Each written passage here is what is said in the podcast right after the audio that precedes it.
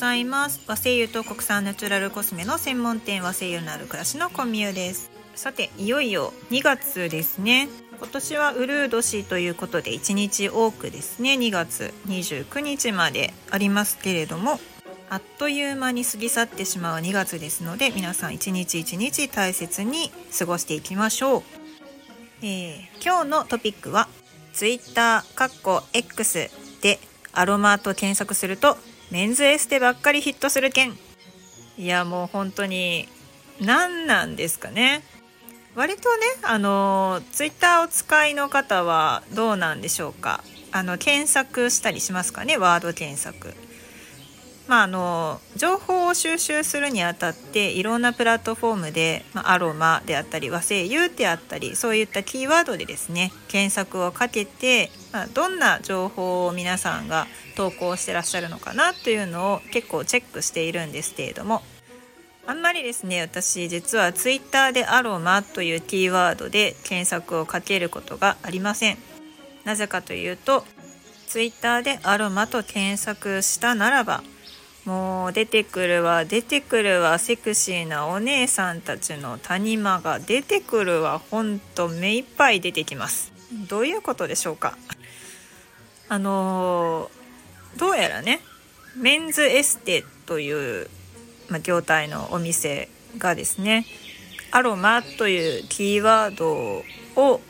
使ってお客様に訴求をされているようなんですよね。実際にそこでアロマトリートメントが受けられるのかどうかというのは分かりません中にはちゃんとねアロマというかエッセンシャルオイルを使ってのあのアロマトリートメントをですねサービスとしてされているところもあるのかもしれないですけれどもそれにしてもですねそれに胸の谷間の写真はいらんのではないかと思うんですよ。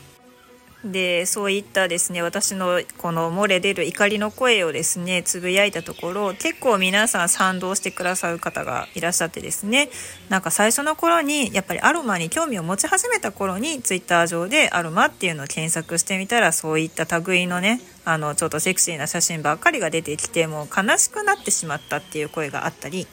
はたまたその自分がアロマをしているんだアロマに関わっているんだっていう話を、まあ、お友達とか知人の方にされた時に「えアロマとか言ってたらそういう仕事してるんだと思われるけど大丈夫?」みたいなことを言われたりとかね。で同じくアロマと同じように割と被害に遭っているのがエステですね。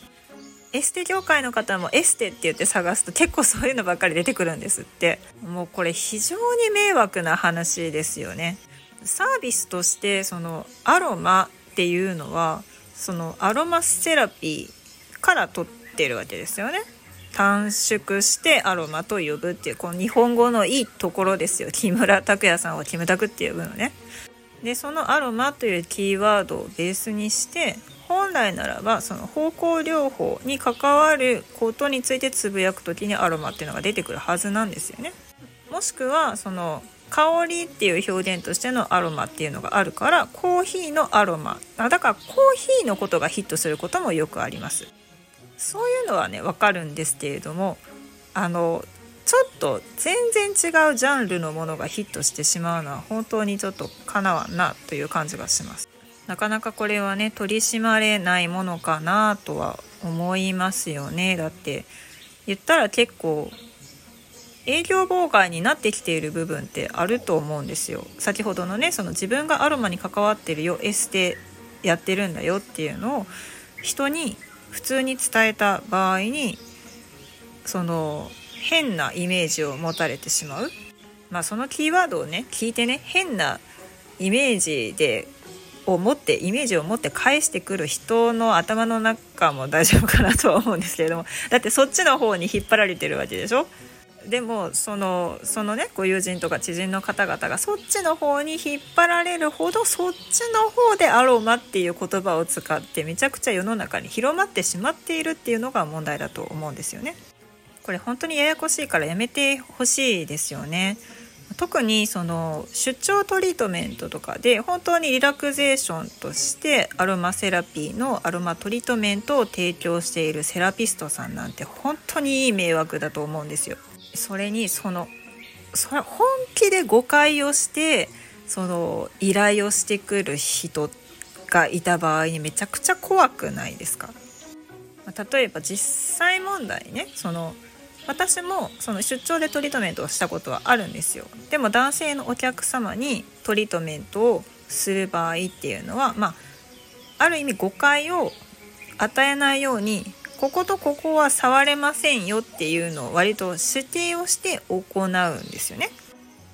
でもですよやっぱりね言ってくる人がいるんですよ、まあ、信じられないと思うんですけど普通にいます。もうその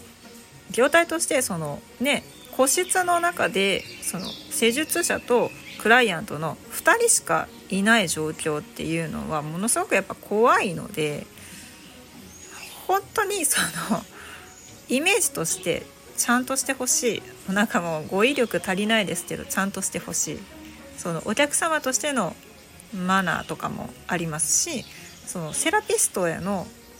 リスペクトがないですよね。その尊重してない職業としてきちんとしたそのヘルスケアですね。自然療法代替療法としてのアロマセラピーを提供しているアロマセラピストであるっていうことを無視してますよね。でさっきのツイッターの問題はあたかもそういったそのきちんとした方向療法自然療法を提供しているかのような誤解を与える言葉で提供しているサービスは全然違うっていうところが問題なんですよね目的が違うだから業態によって本当にその呼び方っていうのを変えてきちんとしたこういう業態でないと名乗れませんっていうふうに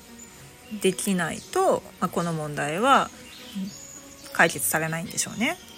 こうただでさえそのアロマっていうことだけをね聞くとなんか医者でもないのになんか怪しいことを言っているみたいな風にまだまだ結構偏見がねあったりとかする業界なんですよ。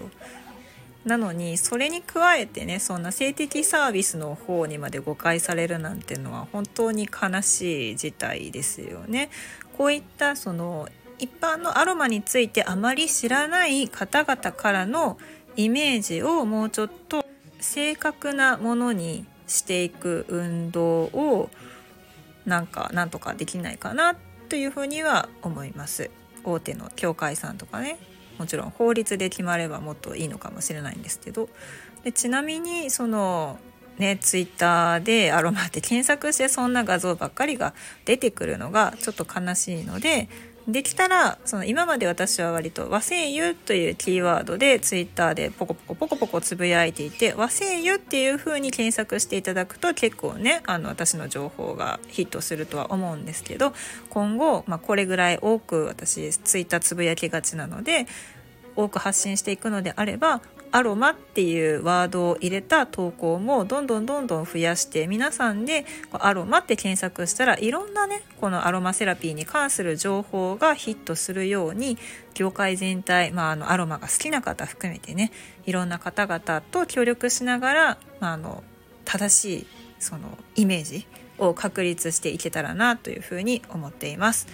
いやだってねツイッター上で私よく鳥のことをねあの検索したりするんですけど鳥ばっかり見てるとねほんとなんか癒されるんですね。ほっこりします。でもアロマを調べてイラッとする不快感マックスになるとかねほんと悲しいじゃないですか。なのでもし皆様もこれ聞かれて自分アロマが好きなのにそんなことになってるのかって思われた方は、ぜひですね、まあ、つぶやきにアロマっていうキーワードを入れつつですねあのアロマセラピーのことについてあの楽しく情報発信をしていただければなと思います。はい。いかがだったでしょうか？本日はね私のアロマセラピーを愛する者としてのちょっとしたこう怒りの声憤懣ですよね。をぶちまけさせていただきました。同じ思いをしていらっしゃる方は是非いいねフォローあと拡散お願いしますそれから最近ですね私は声優のある暮らしの YouTube チャンネルでえーと、ここでねスタンド FM で喋った音声の内容を動画にした YouTube 動画を配信し始めています。編集するの結構大変なんですが、まあ、スタンド FM だとあんまり聞かないけど YouTube なら見てるよっていう方々が多いと思うのでそういった人たちにまたこの情報が届いたらいいなという思いで頑張って編集してますのでもしあのこのスタンド FM も聞いてるよっていう方がいらっしゃって周りにスタイフはやってないけどっていう方がいらっしゃったらですね YouTube でも聞けるよというのをあの教えてあげていただけたらいいなと思います。よろしくお願いします。ではでは和製油と国産ナチュラルコスメの専門店和製油のある暮らしの小宮でした。